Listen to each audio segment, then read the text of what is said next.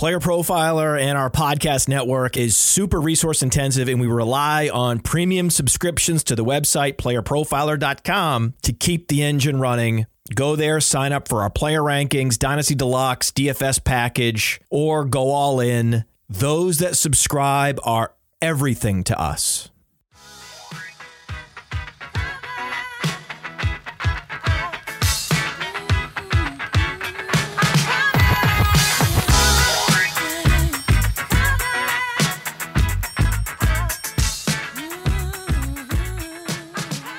Already scared Theo off. We just we scared, we scared him off. I think he had some background noise. Um, welcome, welcome to the pod here, Dwain. Excited to talk some some rookies with you, some off season uh, content as well. Uh, I think Theo's, Theo's not back. No, and um, and so let's let's dive in. Let's let's talk about you have your your rookie models here that you have. You just released your your articles over at Fantasy Life. Why don't you walk me through your your model? Walk me through some of these tight ends and and, and what you're thinking coming into the year. Cool. Yeah, you guys want to hit wide receiver then tight end, and we can talk running backs too. Like it doesn't drop till tomorrow, but we can we can chat through them. Yeah. No, we'd we'd love to. Absolutely. Cool. Cool. Okay. Yeah. So like just a little bit of background on it. Like first of all, like people can find it over at fantasylife.com. So that's where you can go find it. And there's an article that has all the tiers, but then there's also um, you know, we've got a tool and you can if you pop open tools, like you'll see uh rookie models. And then so tomorrow running backs will also go up, but right now you can already find wide receiver and tight end and essentially you know i just put the data in there that helps drive the models um, there's a couple things i can't put in there because it's technically like pff data and things like that so i don't just be like hey here's all pff's data but everything that i can get from anywhere that i can share i I, I put on there and then I explain like anything else that I'm using. But yeah, for like wide receivers, that was the first one that I did.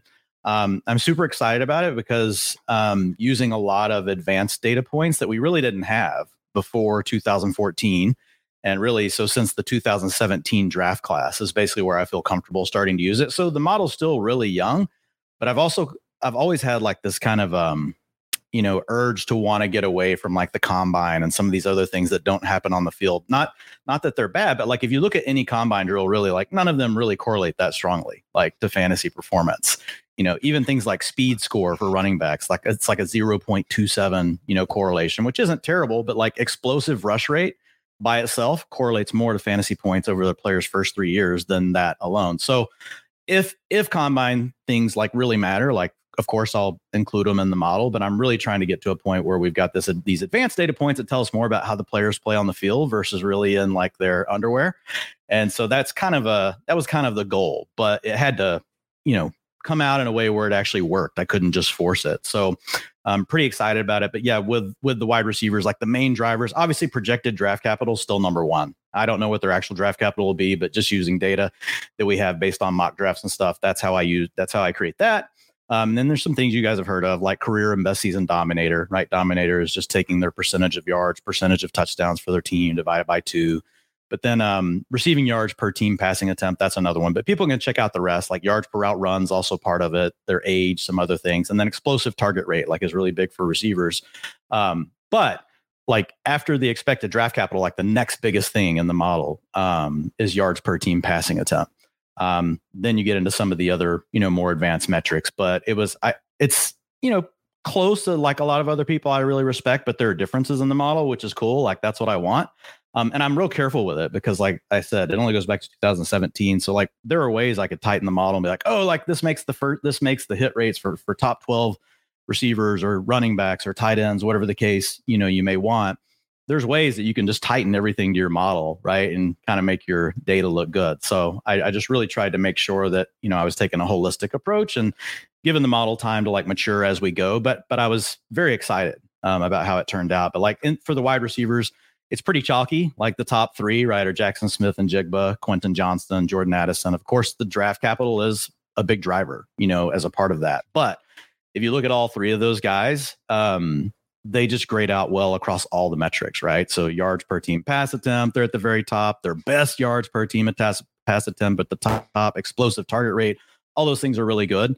Um, you know, Quentin Johnston is like really interesting. I'd be very, you know, I, I would love to hear y'all's thoughts on him because like he seems to be the one that like a lot of scouting people are divided on. Like they don't think that he plays really big. But like when I looked at him in the model, like the first thing that popped out to me is like a career 15.6 aDOT. Like that's really good. Like that's up in the 80th percentile. And then if you look at his explosive target rate, you know, 25%, that's really good.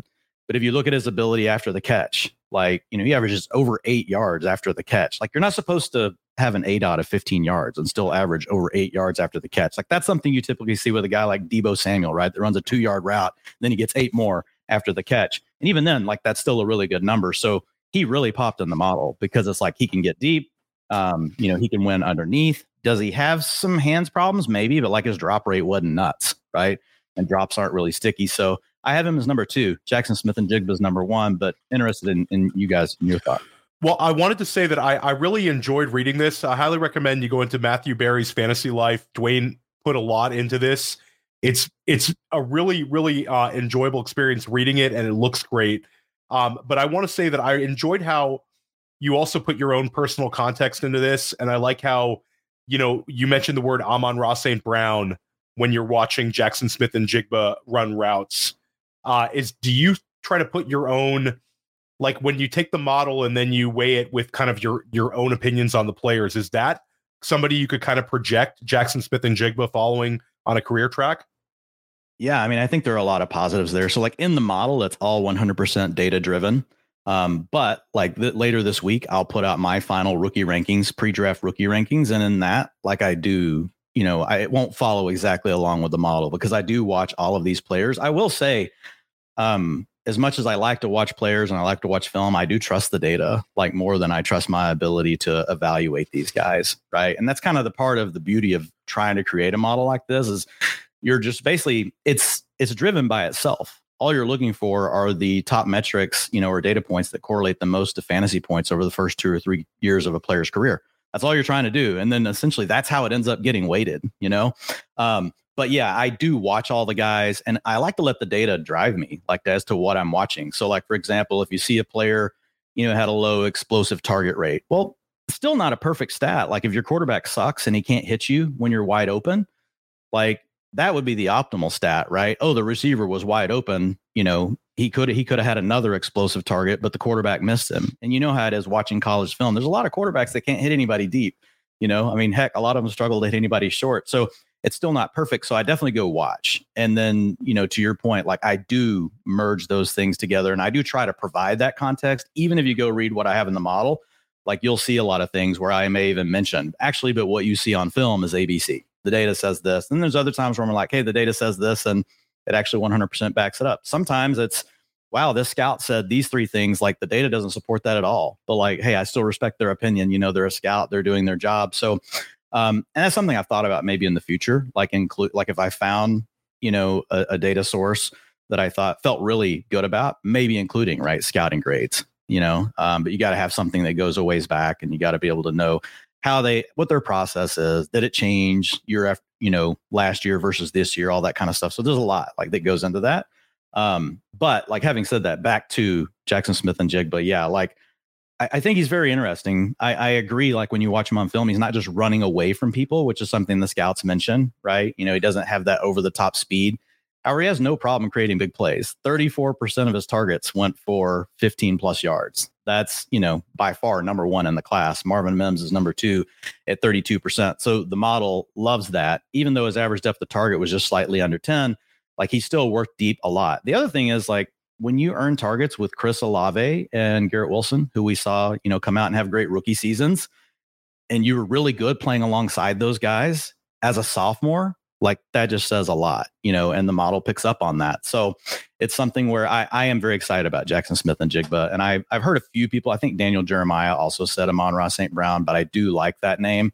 Um, but I do think he can probably play more than just the slot. Like I'm not saying he's going to be an X receiver, you know, just running vertical routes, but I think he can play on the outside. He can be a Z.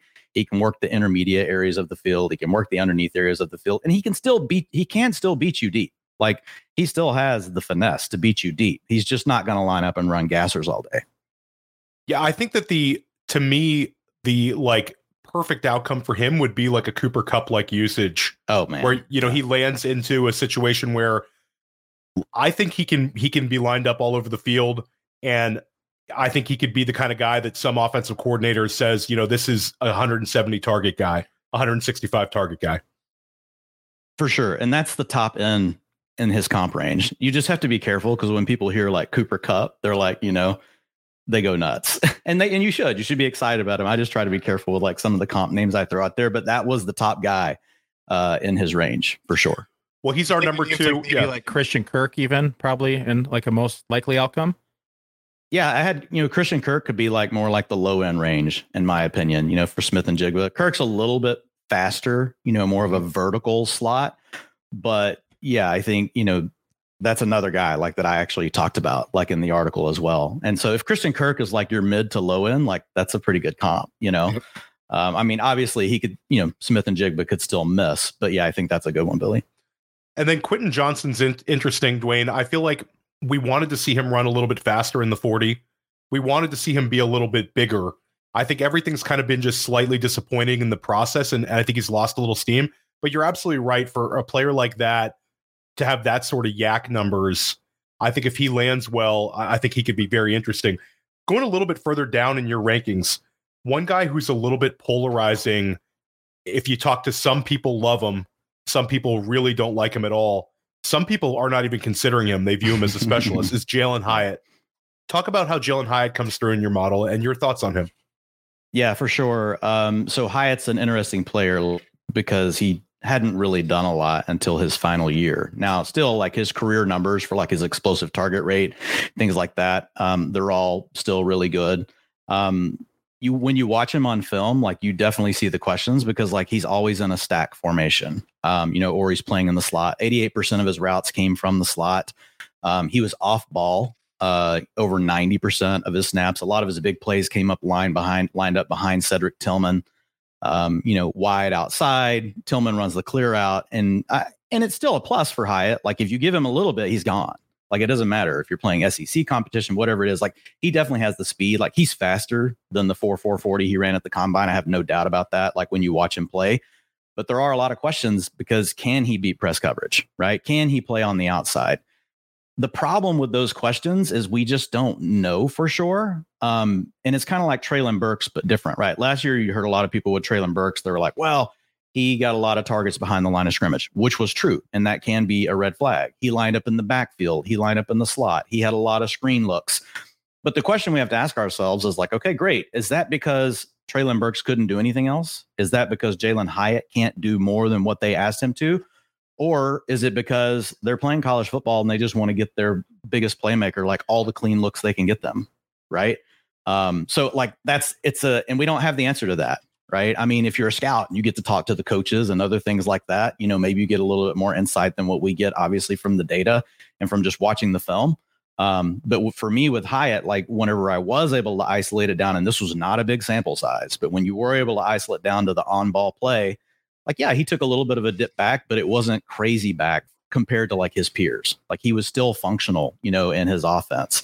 Um, you know, he had one really big year like before that, though, he hadn't really done a lot. Um, so the explosive play rate, um, his average depth of target, you know, his ability to work down the field, those are things that obviously we know NFL teams like and they covet. And so right now in the model, I've got him with his expected draft capital is sitting at 37. And so that's definitely helping him out. Like if he goes in the third round, you know, it's going to pull him down some, but the model, you know, doesn't hate Jalin Hyatt, even if, even if he gets a little bit less capital just because he does some of the things we know that NFL teams really value. So, it, but he is a very polarizing player. Like he is, most scouts agree on a lot of the top part of part of uh, even the tiers like that I put together for each position. But Jalin Hyatt is one where they're definitely like all different, you know, as far as where they've got him. Like Lance Zierlein has him as his number one prospect, right? And yeah. then there's other people don't have him till like their number six or seven. So it, it's it's and and they just see him really as more of a one trick pony. I, I don't know for sure. Like he's somewhere in the middle. Like he's a boom bust pick for sure. Billy, is there any other wide receivers you want to touch uh, base with Dwain on? No, I'm gonna admit, you know, I'm not a draft analyst. Like I, I review film and look at these guys. You know, I like to have people like Dwain on to to get their, you know, deeper understanding of the rookies. My process really begins with rookies is after the draft, right? Yeah. I'm more of a season ranker. Um, I'll take a look at landing spot and how I think that they're going to fit inside the scheme and how they're going to be utilized inside that that particular offense. right? It's like one of the reasons I was lower on Skyy Moore last year. Like from a prospect wise, he was great, but didn't like where he was landed and what they did in free agency. And so that was my question with Dwain is how much do you go back after this now and say you've done all this excellent research, draft, and work to the draft? What's their process after the draft once we know the landing spot, once we know who their quarterback is, what type of offensive scheme they're going to be in? What does that process look like for you afterwards? Yeah, so there's really two parts. Um, first, right, is getting this information out for dynasty and for rookie drafts. Mm-hmm. And really, in those, like we lean mostly into talent profiles, right? So if you get the draft capital, and as soon as the draft happens, like I can plug in their actual capital, right? And the model's updating. So that process is pretty quick. Like we can turn around and be like, okay, like we actually have all the information now. And here's what we're looking at. And so when you're looking at a three, four year, three to four year window on a player, you're just going to lean more into the talent. Um, you know, maybe 10, 20%, you know, tiebreakers come down to situation, right? And where they land. But when you get to redraft, to your point, Billy, it's a bigger, you know, component. So if you're, you know, Quentin Johnston, but you land on the Lions, well, we have some questions. Like Jameson Williams, you know, was an 85th percentile prospect on our model in the same model last year, which is right there with Quentin Johnston. You already have Amon-Ra St. Brown. Like you've got competition for targets with a quarterback that's not going to blow the world up with Jared Goff. We know he can support multiple assets, but like it's hard for him to support three high, high end assets. So that definitely Absolutely. would come into play. And it's much more so for season long, but a lot of it comes down to competition uh, for playing time, competition for targets.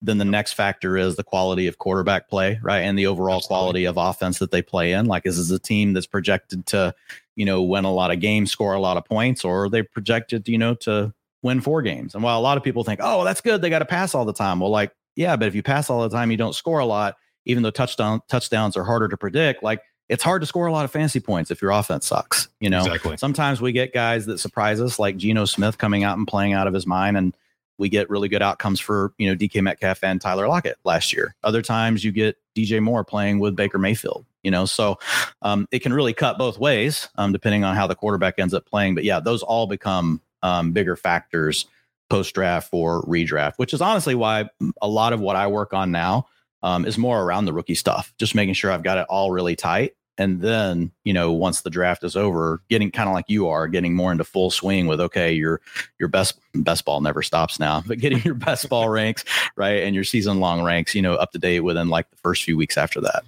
Yeah my plan this year is as the picks come in we're going to be uh, in the draft all of us player profiler team at the content house.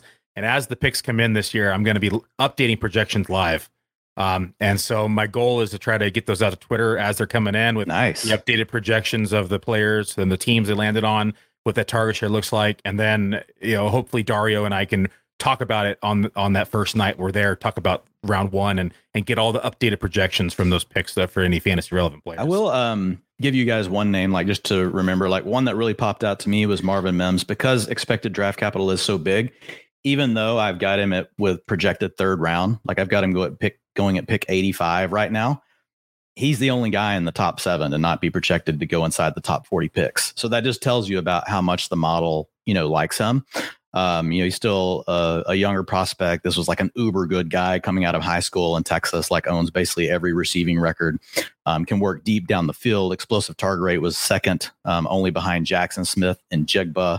It's 83rd percentile going back, you know, to uh, 2017 in the model. So, and his best yards per route run, right, which is a data point that's worked really well for us uh, and shows good signal for college, but it's worked really well for us in the, at the NFL level. Um, 4.07 yards per route run, right? Which, if you go back and you look at freshmen to do that, he did that as a freshman um, for guys that had at least 100 routes. Only one other guy, like since I've been tracking this, has had a yards per route run that's that high. That's a pow- from a Power Five school, which obviously matters because you're playing against better competition. Even though Big 12 is not the SEC, but there were a lot of things that really popped for him um, as we were digging into the data. So Mims is a guy I'll be really interested to see if if he somehow goes higher. Um, because teams start to, you know, like, you know, get a better feel for him, like late in the draft process, drafts next week like he could catapult all the way up to number four in the ranks really easily. Because I mean, right now he's coming out at the 75th percentile. Josh Downs is projected to go 45 picks ahead of him and is only at the is at the 70 percentile. So like Marvin Mims could easily move to my number four prospect if he goes in the second round. Player We're- profiler has him as wide receiver five in the rookie wide receiver rankings Yep. right now. We're high on him. I, I see Brandin Cooks with him, Dwain. Do you see a, that kind of comparison? Um, yeah, I see some of that. Like he he's got um he's a little bit more of an acrobatic kind of catch guy down the field than what we get with Cooks. Um, but I think I think Brandin Cooks early in his career was probably a little better like on the underneath stuff, right? And making people miss like, you know, in space than what we got with Mims. Um, still overall numbers, that's that's a pretty decent comp. So I think that that could be that's a good name to think of. Um, if he gets second round capital, like he wouldn't grade out quite like Cooks did in the model. If Mims gets second round capital because Brandin Cooks uh, was a first rounder, um, but like it would be, I don't have it right in front of me, but yeah, I think it's a solid, it's a solid comp. Well, we're going to get into tight ends uh, shortly. We're going to take a little break and uh, hear from our friends at the FFPC. You know, people always ask me, "Hey, what is the the World Series of fantasy or the Super Bowl of fantasy football?" And it's easy. It's the FFPC, the Fantasy Football Players Championship. It's a six million dollar prize pool, and they've had their never too early best ball leagues cranking since February. And so the FFPC is the answer to so many questions. Hey, hey, where's the best place to get a dynasty orphan? Well, you can adopt a dynasty orphan at the FFPC. That's why we partner with them. If you want to play fantasy football for low, medium, high stakes, seasonal, best ball, dynasty, go to the FFPC. And don't forget, promo code Underworld gets you $25 off your first team. $25 off your first team, no matter what team it is, no matter what format it is, at the FFPC. Go do it.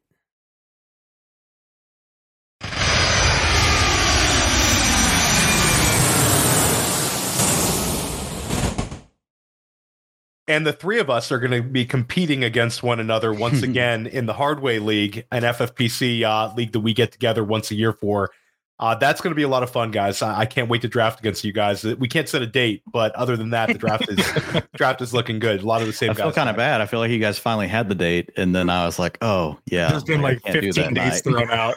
we can't get it. You know how it is. It's like 11 guys will say yes, and then one guy says, I can't that day. And it's happened with like four dates. So we'll, we'll square it down, though, guys. It's going to be a lot of fun. But Now I'm just saying I'm not available any day that Ron's available because his calendar's been so jammed. A hundred percent, man.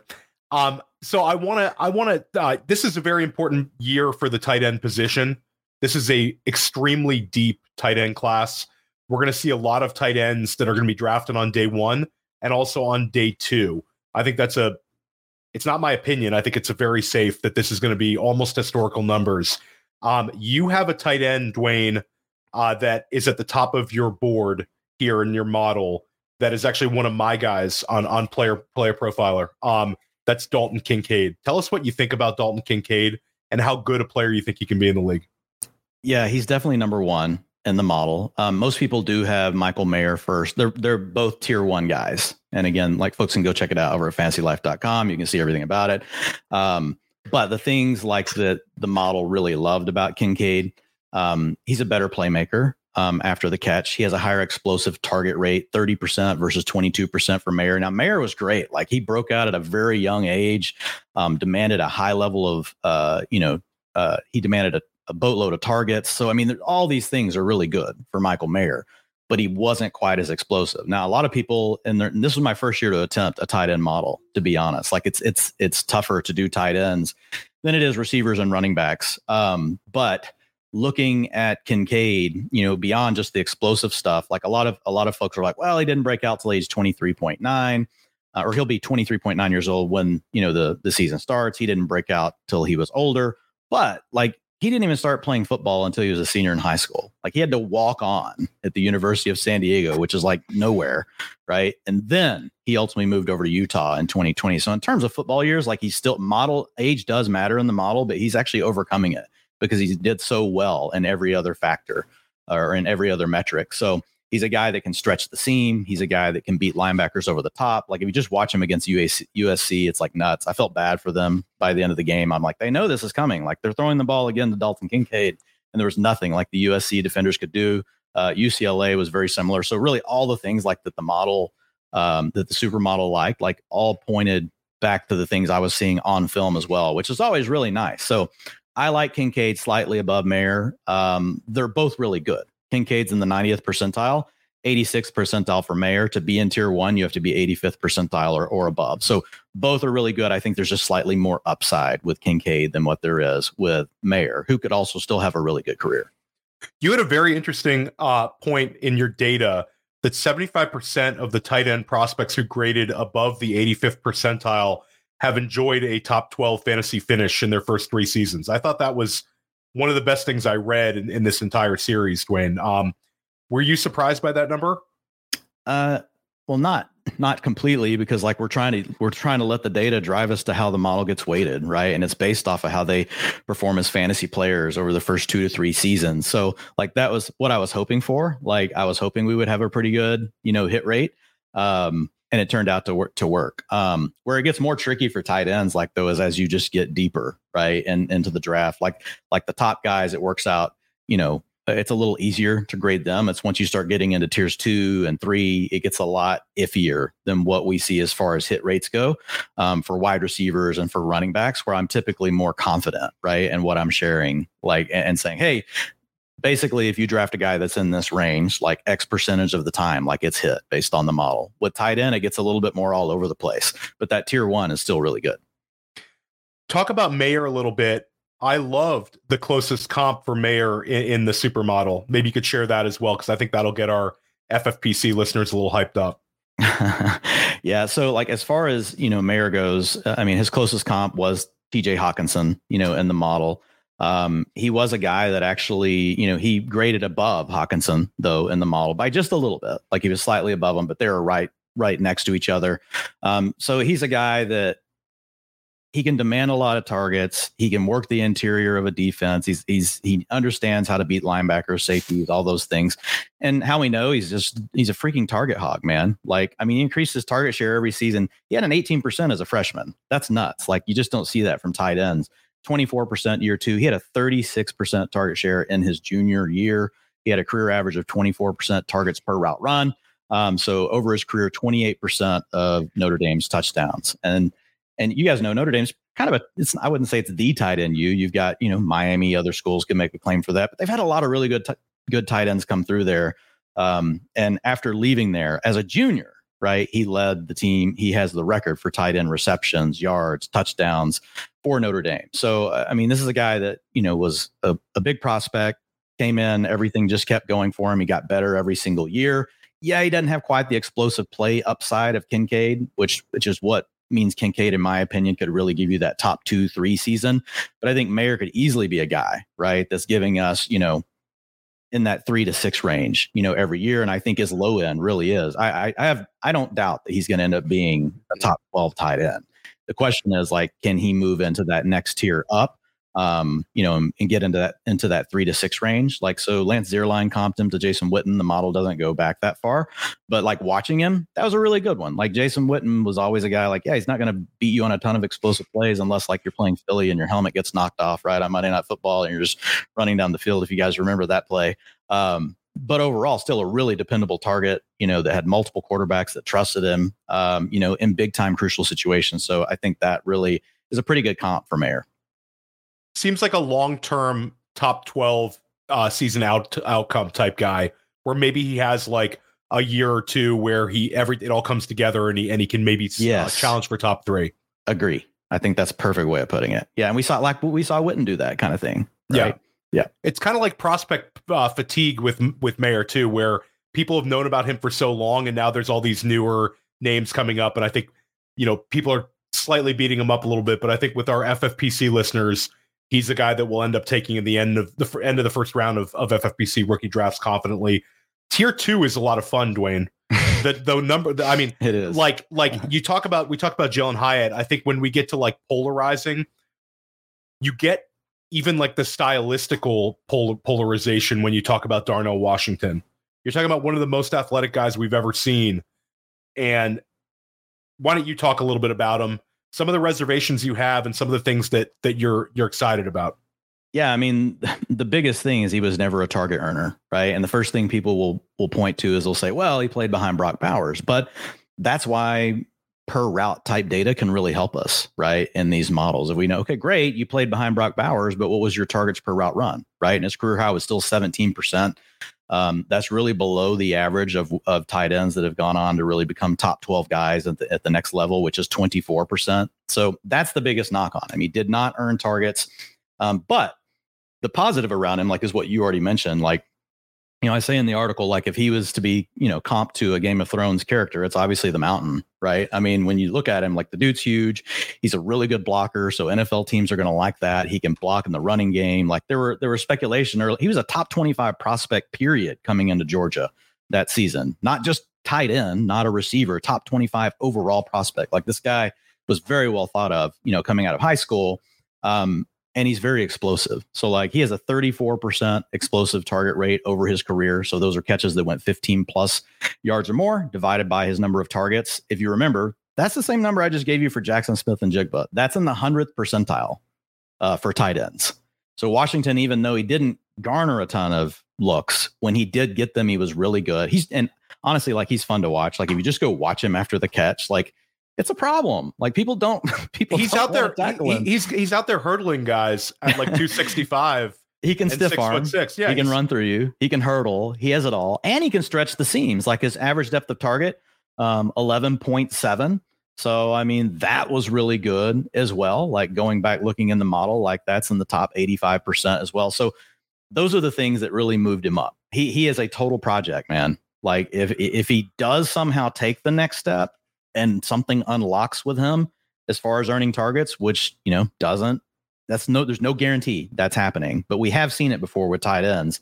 Um, if that were to happen, like he would definitely have tight end one overall upside. So it just depends on what you're looking for in your draft. Like if you're like, you know what, screw tight ends. Um, you know, the only way I want to have one is boomer bust. I don't care. I just want to take a chance on one that could maybe have a top three upside. Like I think Washington has that. His chances of getting there, like they're not necessarily great. Like he graded out sort 74th percentile in the model.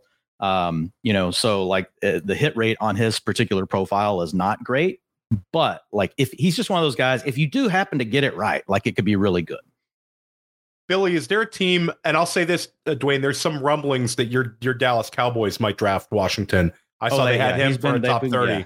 They had yeah, a top thirty connected. visit. Yeah, Jerry Jerry Jones likes him, so that would that would make us excited, wouldn't we? Wouldn't it? And Billy, is there any teams that you would like to see a player like this land on that would maybe um you know make you raise your eyebrows and and take more notice of him? Miami. Yeah, Miami is going to get the most out of their playmakers now with um, uh, McDaniels there, right? He's going to be able to utilize them in the same fashion they utilize as Kittle. And I think that they have a need for the position. They don't really have a number three option in the passing game. All they have right now is Waddle and Tyreek. And so they have a, a large void. And I think this is the perfect class for them to fill. I mean, we like you guys said, it's such a deep tight end class, um, and there's a need. And we saw a lot of teams not make a move at tight end during free agency because they know this class is so deep. And I think you know, from a projection standpoint for 2023, not dynasty, but just 2023, these some of these rookies could make an immediate impact uh, depending upon their landing spots. And I think Miami's one of them. I think Miami's a really good one because Gesicki was never able to get on the field because he couldn't block. So this is the kind of profile like Mayer or Washington would be guys that if they landed in Miami, you could probably feel pretty good about them right away. Like Kincaid and Laporta, like they're not as great of blockers, right? So it could be like, oh, you're not going to see the field for a year. But I think Mayer's ready for that, and Darnell Washington like can definitely can definitely block. Darnell Washington could block in the league when he was like 18. So I have no doubt he's going to be. I mean, if you if if anybody uh, listening wants to just you know, watched from the combine moving the sled. Washington moved the sled like it was, you know, a bag of leaves from your backyard. The other guys are struggling, and Washington's moving it like it's absolutely no, absolutely nothing. One guy, uh, Dwain, who I've seen you stand for a little bit on Twitter, and I'm also a little bit excited about is Sam Laporta. Maybe you could share your thoughts on him. Your model graded him pretty high.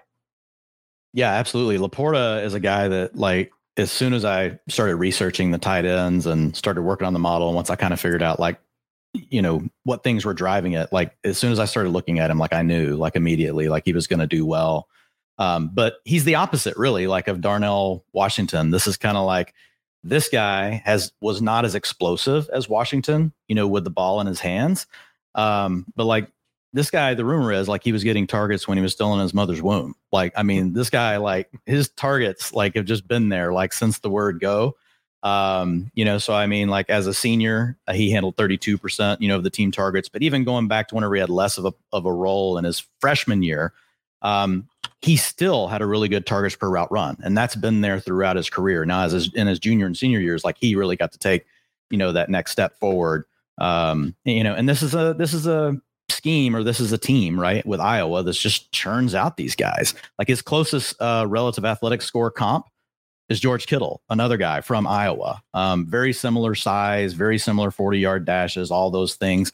Now he was now Laporta was not as explosive as Kittle was in college, but again, some of these metrics are not perfect. Like if you go back and look at really the quarterback play that Laporta had to deal with, like I was Iowa was terrible. Like they they had a 55 percent um, completion rate, which was well below all of their peers that had a similar aDOT of eight and a half yards because t- typically completion percentage will go down as aDOT goes up.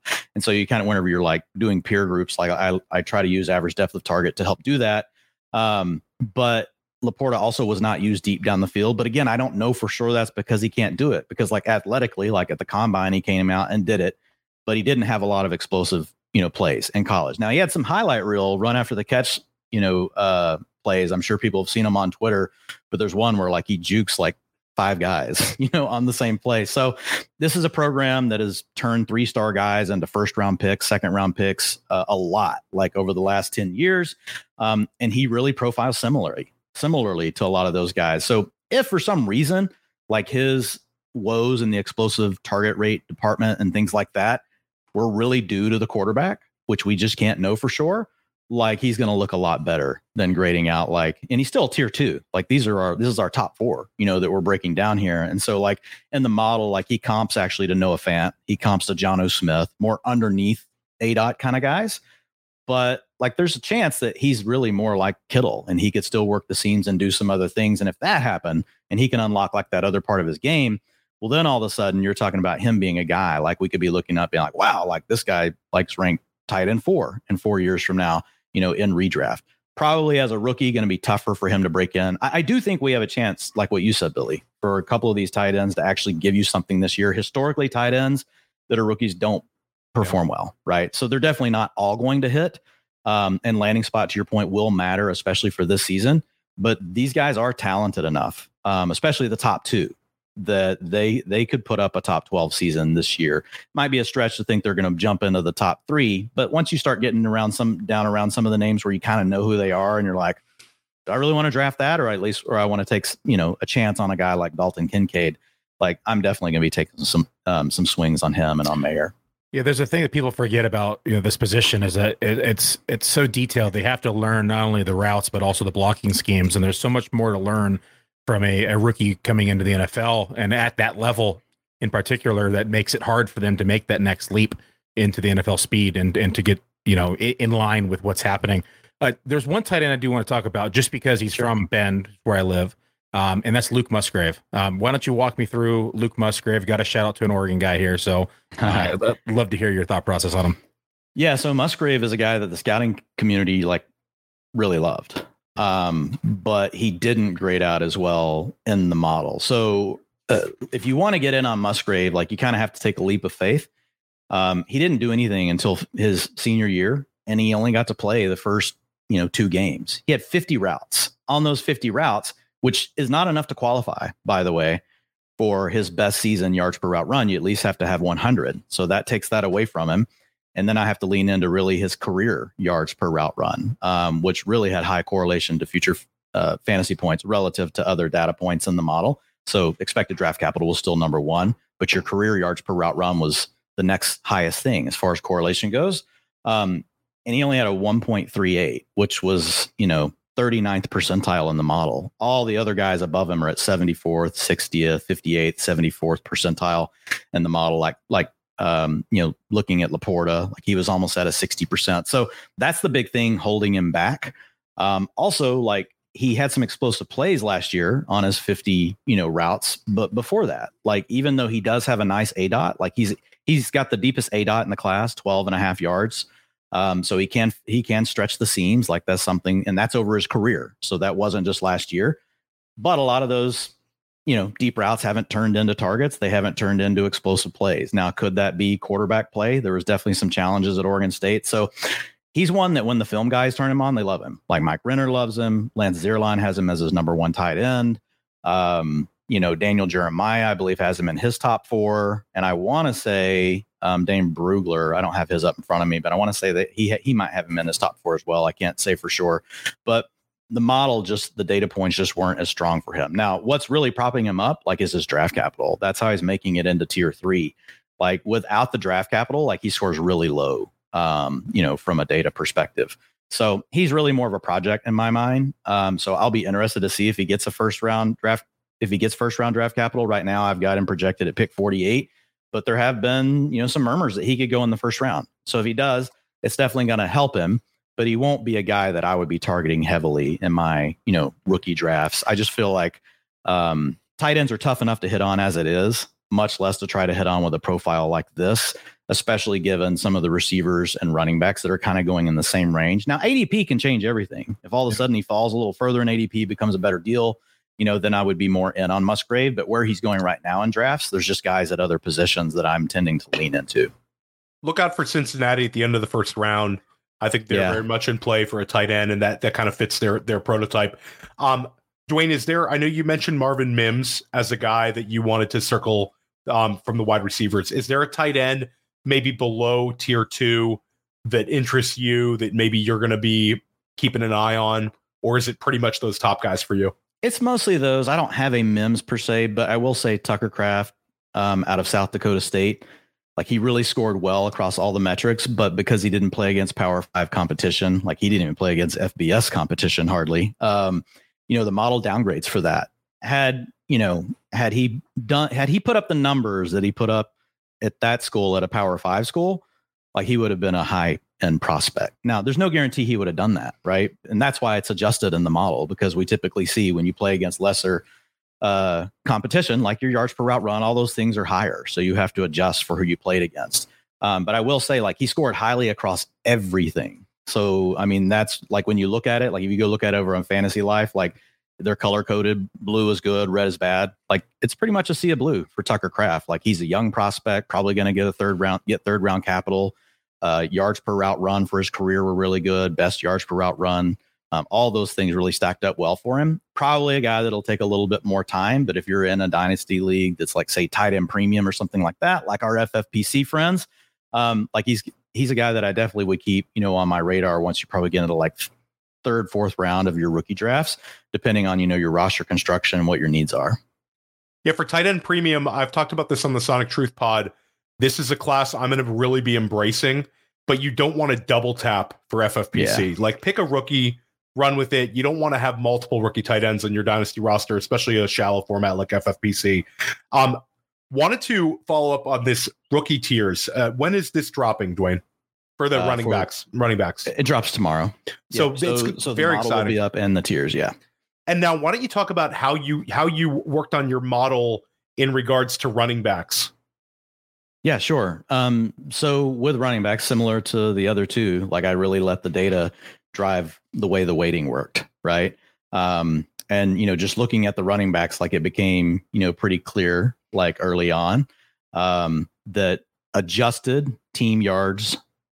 Um, so adjusted total yards per team attempt. So all that is, just to make it simple, is you're taking a player's rushing yards you're adding their receiving yards, but multiplying it by two because in fantasy, right, we care a lot about PPR. We care about receiving yards. Um, and so you're taking that times two, and then you're just dividing it by the team attempts. But what this model does that a lot of others don't is I get rid of scrambles. I do not count those towards rushing plays because in college, teams do that. A scramble counts towards a rushing play, but it's not really, you know, a rush play. So dominator and things like that don't include scrambles. And also sacks count as rushing plays in college. So I remove all of those. This is just purely on designed rushing um, attempts, and then obviously targets are still targets. They're the same no matter whether you're in, you know, college or you're in the NFL. So um, that was a very big driver. That was second after draft capital. Um, then you had the explosive rush rate, which is carries of 10 plus yards divided by your number of carries. Um, that actually correlated more highly uh, to fantasy future fantasy success than things like speed score a lot of things that you see in different models. Um, and again, this is still early. This data is only back to the 2017 class, so we'll see what it looks like in the in the next couple of years. You know, will those things continue to really show as strong of a, sig- of a strong of a signal? But it's really looking good so far. And the missed tackles forced, so things that we've seen be sticky, and it makes sense, right, to the running backs at the NFL level. Things that we've seen them consistently kind of stats they own, if you will. And then as they start to get older, the things that start to drop off and go away. Um, obviously, uh, targets kind of go into it too, but I didn't really overweight that because really the adjusted yards accounts for that by giving them basically the 2x factor on the receiving yards. But those are some of the main things. And I was a little,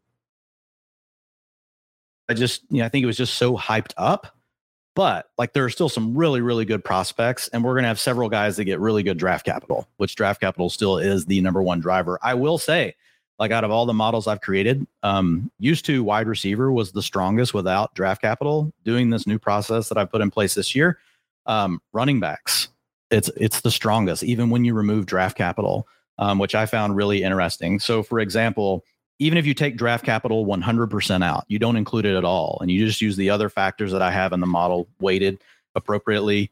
Uh, of the guys that have gotten over the 80th percentile going back to 2017, 75% of them have gone on to be a top 24 back. 63% of them have gone on to have a top 12 season and this is in their first two to three seasons. And then um, 56% of them have gone on to have a top six season. So that actually outperforms draft capital by itself, like over this stretch. Um, so like I'm I'm super excited about what's going on here with the running backs. And and again, the caveat is it's it's it's a short runway of data here. And so these things will change some on us as we continue to add to the data set over the coming years, but really, really promising over the, you know, over the data that we have. And we have two guys that grade above that 80th percentile in the model, one right at the 79th percentile and another right at the 77th. So um, there's some there's some guys here at the top end that could do really well. Well, the one guy who's obviously at the top of every ranking is yeah. is you know before we even dive into him in your model, Billy and I have been talking to a number of our guests and also you know debating with one another here on First Class Fantasy about where Bijan Robinson should be being drafted um, in you know in in the never too early FFPC in in you know pretty much any early setting. Right now, he's going right around that one two turn. Is that a place that you'd be comfortable drafting him without knowing the landing spot? I think there's obviously risk with the landing spot because we just don't know. Like, what if he lands, you know, for some reason with Saquon Barkley like, I mean, we just don't know. Don't like, even that, put that out the, there, Dwain. Right. Come on, man. Come on, man. well, you know how this goes. Yeah, that would you're gonna make me sick, guys. You're gonna yeah, make me. Well, I, I, don't want to make you sick. So most landing spots, I would not be worried. I, there you go. I, I know the word generational gets thrown around probably too often, but like he really is. He's a generational yeah. prospect. Like he great. He broke the model basically. He's at the hundredth percentile. Like going back to 2017 um, you know, and even if you want to include, you know, if you want to go back and look at uh like McCaffrey, Kamara, all those guys that are included, like he's above all of them. Um, above JT, who was in the like 92nd percentile in the model. So like Bijan really does do everything. Um, his uh, career adjusted total yards per team attempt like is 80th percentile for his career. Anytime you see a running back or any player really in across the positions we've talked about that scores so highly, that means they did really well also right? It's counting you're getting double signal there. They they came in and played as a freshman right? And they played really well. And then they're getting better in their junior and senior season. So um, this is a guy that just popped like in, in the metrics that matter the most. Now we'll see where he goes in the draft. Um, you know there's rumors he could go as high as nine right? We could see him land with the falcons. Like if he lands there like he's absolutely worth tyler allgeier will, will never see the field again. Like it'll just be over um, you know, we say that it's Arthur Smith. He'll find God. No, no, no, Jesus Christ. I, feel I shouldn't like have if, said that. I feel like if Bijan, something. if Bijan lands in Atlanta, we've been he's going to lead. Atlanta. He's going to lead all running backs in, in, carries. Like Arthur Smith, that's that's like a dream right there. Um, so I agree with you. I think I think if Bijan lands in Atlanta, which I'm, I think it's going to happen, and so does Cody Carpenter. Um, I think that's point, a great point two nine missed tackles force. That's hundredth percentile in the model. Like like he just was popping in everything. Um, you know, you want to look at his uh, average yards after contact over his career, 4.4 yards. Um, you know, so I mean, that's in the looking at it right now. Like my, I've been staring at this all day. Like my my eyes are about to go cross-eyed. 70th percentile. Like eh, he just does good in everything. And then like he was, you know, he wasn't a, a, a huge target earner, but he was really good like on the targets that he had. You know, so I mean, he his his career total design yards per game is 136. So that includes his you know his receiving. Um, the guys that have gone over 135 like since 2017. It's like a freaking who's who's list, man, of fantasy performers. You got like Christian McCaffrey, um, Jonathan Taylor, uh, like every one of the guys I could name, like have gone on to be really big fantasy producers. There's just like so many things that he hit on that I was just like, okay, like this is just no doubt. Uh, I mean, obviously the the you know he graded out at the hundredth percentile, so the data you know agreed. But like he's yeah he's amazing. Um, but I have no problem taking him there. Um, even though there is some risk on depending where he lands, I, I do think that Bijan's good enough uh, to force his way, you know, into pretty much any backfield in the league. Obviously, we'd like him to land somewhere where he can just rip the whole job away. He's the chosen one. I think that you also are rooting for him not to kind of dust or or devalue a running back who's very good. Like if he lands in Dallas, it's just absolutely catastrophic for for Tony Pollard. Oh, that yeah. sort of situation uh, we're trying to avoid as well. But the second back is a guy that I'm I'm a really big fan of. But there is some polarization with Jahmyr Gibbs. He was 199 pounds at the combine. He ran a blazingly fast 40. He catches the ball extremely well, but people are concerned about that weight. Maybe talk about Jahmyr. Yeah. So with Gibbs, I mean, you got to go back, like, look at McCaffrey. He was 205. So he's not really that far off from that. Um, you know, I mean, 199. The, the model does count weight for running backs. So it's in here. But even at the 199, he clearly grades out second, and he's at the 83rd percentile. So he got over that 80th percentile that we talked about. Um, and even though he ne- he did not ever really carve out this huge role in the run game, so like his, if you look at him like compared to like you know uh, you know, Bijan, for example, like Bijan, his best year where he, you know, designed rushing attempts percentage from a team standpoint was 61%. Like Gibbs' high was 43%. So clearly you also potentially had a, you know, coaching staffs, you know, because he started off at Georgia Tech, then he moved over to Alabama, Alabama as a junior. Were they holding him back because of that, or was it more due to a rotation with other guys? We don't know, but it kind of lends itself to the narrative, right? That well, he's 199 pounds, and maybe he was playing lighter than that, and so they really wanted to save him. But the big thing for him is he comes through in such a huge way uh, in the receiving department. So, like one thing that you know we love are these explosive receiving backs, and like Jahmyr Gibbs checks all the boxes, you know, from that perspective.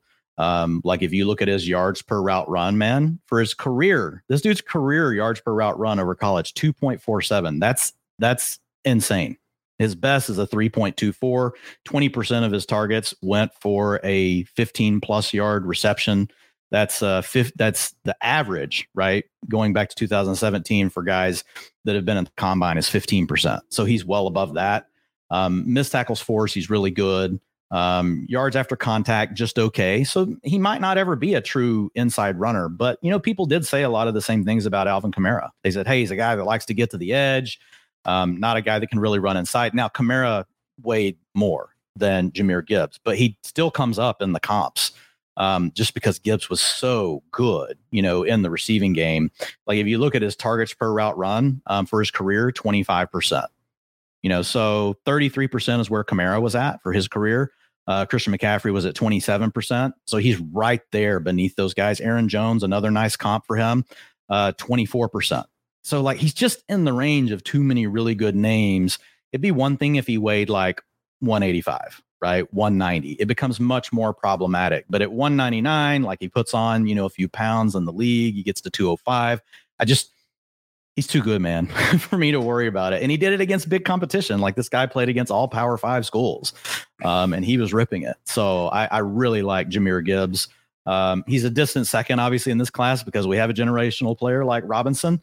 But Jahmyr Gibbs, like even if you go back and look at him, um, you know, last year, like he still really grades out well. It's not easy to get over this 80th percentile. So I don't, I, I have heard some people say, well, we're starting to not really think the class is very good. And that's the only reason Jahmyr Gibbs is getting so much hype at like the number two spot. But I, I don't agree with that. I think he actually, his profile stands on its own. Um, even if there were a two or three other really good backs in this class, like he would still grade out well, you know, and based on the data points that have correlated to high and fantasy success early on in their careers at the NFL level. Well, Billy, as long as he doesn't land inside of Arizona where he has to pay for his own meals, he'll actually put on a couple pounds, being able to eat whatever he wants on the other teams. yeah, he could lose. He could lose weight there, right, Billy? exactly. Well, Bill, Billy, how to follow up for you is you, you're you're doing the projections on the fly in the NFL draft. Where are some landing spots where a pass catching back like Jahmyr Gibbs is going to move up, um, you know, considerably well? Where are a couple spots where you know, the Chargers, he's been mentioned to as an Ekeler replacement. Maybe some other spots that would get you really excited. Maybe a pocket passer looking to check down to a player like Gibbs. Um, there's there's a few. I mean, there's so many. I mean, we've already talked about Atlanta, but I think Atlanta just needs a back in general. I could see Gibbs being successful there as well. Um, you could see the Chargers looking to potentially replace Ekeler as he's wanting looking for that contract, and he would kind of slide in as that, not necessarily as an immediate impact for year one, but could make an impact here on the field year one, but not as the splash we'd want. Um, Kansas City becomes interesting because we know they want to move on from Clyde Edwards-Helaire, and we saw Isaiah Pacheco last year. Uh, you know, there's no Jerick McKinnon, so it opens up that opportunity. Um, there's a few, and this guy's that, the opposite of Clyde Edwards-Helaire. Yeah, exactly. Like Clyde Edwards-Helaire yes. was not an explosive playmaker. Um, um, did not earn targets at the same level. Like you could see Gibbs actually, you know, you don't want to comp him to somebody like Jamaal Charles because he was an absolute beast, but you could see Andy Reid returning to his roots of, oh, I actually do like having a back that I can just, you know, do everything with. Like I could totally see that being in the cards for Gibbs if he landed with Kansas City. I know a lot of NFL truthers won't like it because they feel the Chiefs already wasted a late first round pick on yeah. CEH a few years back. And I get that. But I mean, there's a good chance Gibbs goes in the second round. If he did slide, and Kansas City made a move to get him, like for fantasy purposes, we would absolutely freaking love it. Yeah, probably the most likely outcome, honestly. And I joke around about Arizona, but you look at their backfield and they, they're missing that pass catcher right now. We know James Conner's not going to withstand the test of time. And and since they lost or they got rid of Edmonds, they've kind of had a void at that position. The pass catcher, they need that lightning to the the James Conner Thunder, in my opinion. Um, there's a handful of teams, in my opinion, that have a lot of opportunity to pass pass catching role. Um, those are just a few off the top of my head. And then Dwain, just to follow up on Gibbs here. So targets are earned, and offensive coordinators oftentimes scheme um, dictated by their offensive talent. Do you think Gibbs is the sort of talent that's going to make an offense coordinator scheme for him? Like, for example, would you get nervous if he landed with maybe a scrambling quarterback who hasn't shown the willingness to check down to running backs? Do you think he's just good enough to kind of change the way things uh, people do? Um, I mean, I think that can always be a risk, right? Um, but when you start looking at the receiving back comps that he has, most of those guys have gone on to change the way coordinators think about him. Now, I will say there are some people that have watched this film that say that he's just not on their level. Um, so uh, that's a possibility, but his numbers say that he's right there. You know, he's slightly below those guys, so that can still be a a, a fair comment. You know, so like Jay Moyer uh, I was chatting with him the other day about it, you know, on Twitter, and he's somebody that I respect. He actually talked about ETN, even though a lot of his college data and everything looked good, that he had concerns about him in the receiving game, and they were different than Gibbs, who he thinks is a lot better than ETN. But he said that he didn't think that he was on the same level, right, as some of those guys. So um, I lean more into the data. Like, uh, you know, that's that's how I've built this thing out. But there are certainly people that you know question: Can he really hit that top end like some of those other guys? But again, like Aaron Jones, like is another really good example, right? Jones wasn't isn't quite on the same level as those guys as a receiver at the next level, but uh, you know, he's a guy that can still really demand targets when he's given the opportunity. Now, does his coaching staff prioritize him? No, they've never prioritized him the way they should. So he would kind of be the comp where it's like, wow, maybe another team doesn't fully unlock his receiving potential because Aaron Jones could probably be more in the range of being like, you know, a CMC fantasy wise, a CMC, right? Or even being more like a Kamara if they would just truly let him handle all the passing down. So it's it's always to be a wild card, like Billy said, like the landing spots, you know are are a challenge. But based on everything I've seen, I, I think you got to. I would bet more likely on him being able to change a coordinator's mind and really get himself involved. I think he's good enough that even if he lands on a team that's got two or three good receivers, he's still going to get targets, right? Where a lot of these guys, you land somewhere that's got two or three good receivers, even if you caught balls in college, it's like, well, we really don't need to throw the ball to you. um, just because we've got options that are further down the field that are open all the time. Um, so I I think that he's good enough though to demand those looks. So we're we've crept up on an hour here. Um, you, we're you know this I could talk to you guys about this for like three hours here. Um, it's it's it's great having your opinion on these guys, Dwain. It's just awesome. Um, your your number three and number four are pretty chalky. Maybe you could give us a quick lightning round on Zach Charbonnet um, and De'Von Achane, two guys I'm really high on. But I really want you to touch on number five in your model because that really opened my eyes. And he has shares your first name. Yeah, yeah.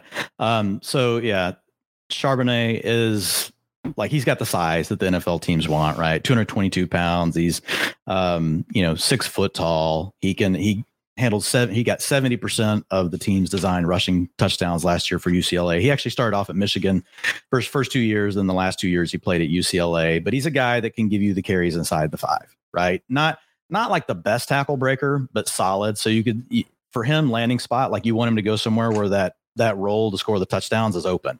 He's basically average as a receiver. If he landed on a team where they only had one good wide receiver, he could probably catch some some check down passes, right? He's not going to be a guy that works down the field in the passing game. Um, so I think those are that's a that's a challenge for him where landing spot is going to matter more. But he ranked at the 79th percentile, just barely missed that 80th percentile. So like some names that come up like in his comp group, you've got um, you know looking at Cam Akers. Um, you've got guys like Rhamondre Stevenson. Rhamondre Stevenson had a better receiving profile though in college than he did, um, but they came out really close uh, in the model. So those are some names to think of with him. And then with Achane, like, man, like very explosive player. 20% of his carries went for 10 plus yards over his career. Um, you know, was a big part of the A&M offense. Like if you look at Dominator, he was really, you know, he did really well there. This is another guy that's young, but he is at 188 pounds. And so the model, you know, he is getting downgraded because of that. Like if he was, if he weighed 199 pounds, you know, like Gibbs, he would be ranked closer to Gibbs. That's what's getting him um, here. And some would argue, right, like he maybe shouldn't even be this high. Like I think there is a question at 188. I have much more of a question about him than at 199. But weight is a factor in the model, but it's not a huge. It's not weighted super heavily. You know, so one thing I was kind of toying around with, like for next year, is maybe basing things like age and stuff more on thresholds and where you get like a deduction of so many points versus it just being like um, a factor in the model. So it's something to think about in the future. But everything else about Achane is really good. And then, yeah. And so those two guys are in tier three. Bijan's tier one by himself, Jahmyr Gibbs tier two. Then you have two tier three guys. And then um, tier four at the top of it is DeWayne McBride. Um, he doesn't spell his name the same as me, so I couldn't give him extra bonus points, but it is, you know, the same first name. So um, smaller school, so he gets a deduction from that.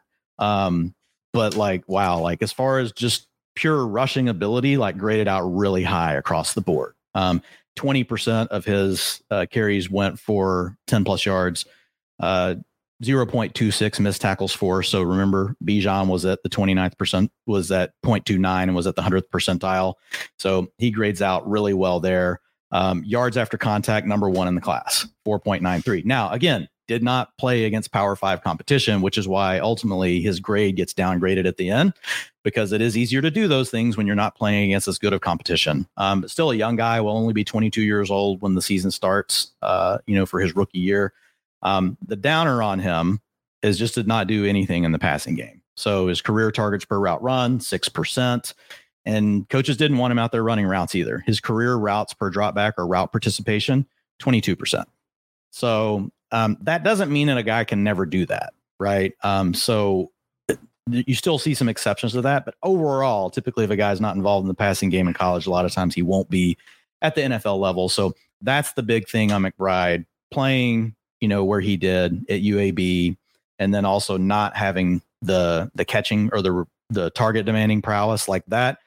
Those, if he had those things, like he would really rank highly, you know, in the model. Um, he, he does come out really well.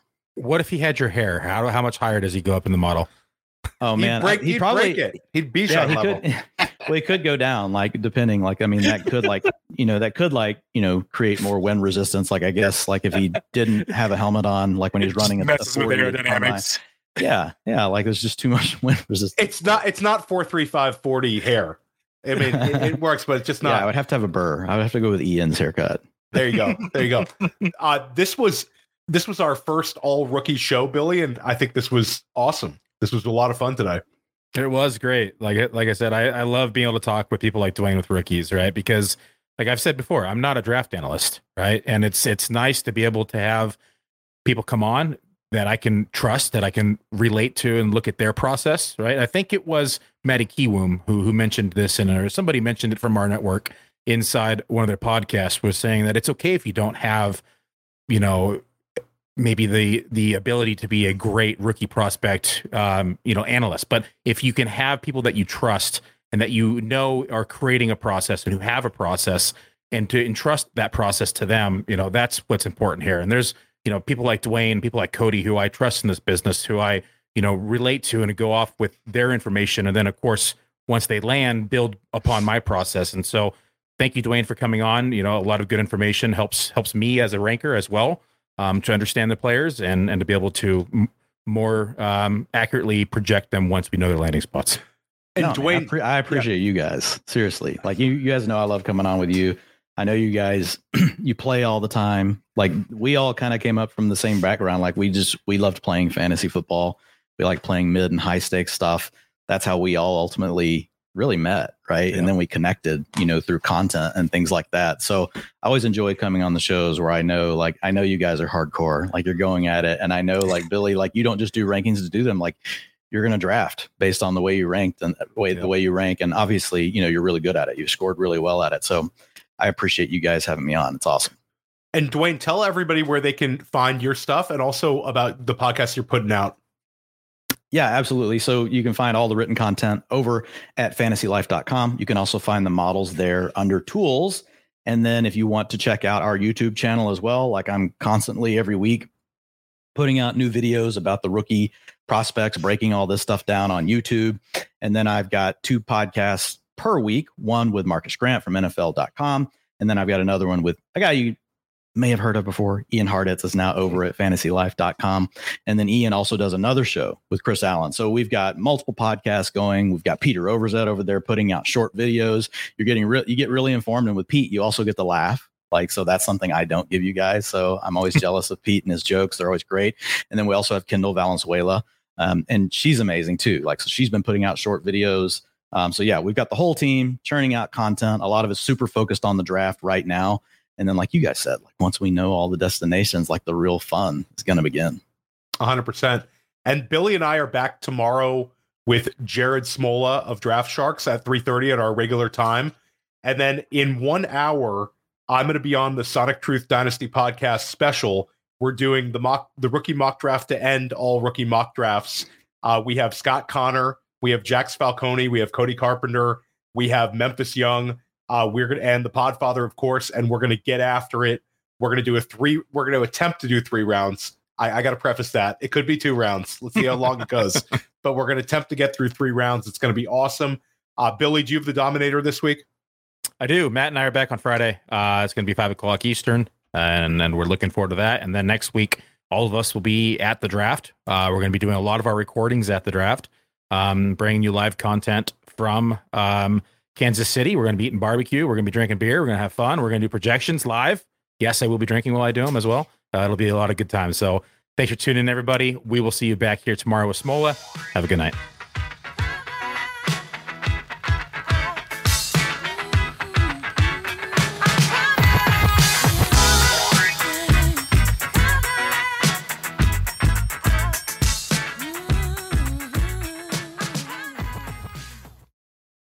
Be sure to subscribe and activate those alerts so you get notified as soon as new videos drop. And be sure to check out playerprofiler.com. We have all the tools for you to dominate every type of fantasy league. We have a draft kit, Dynasty Deluxe, data analysis, DFS Dominator, and don't forget the player rankings to rule them all.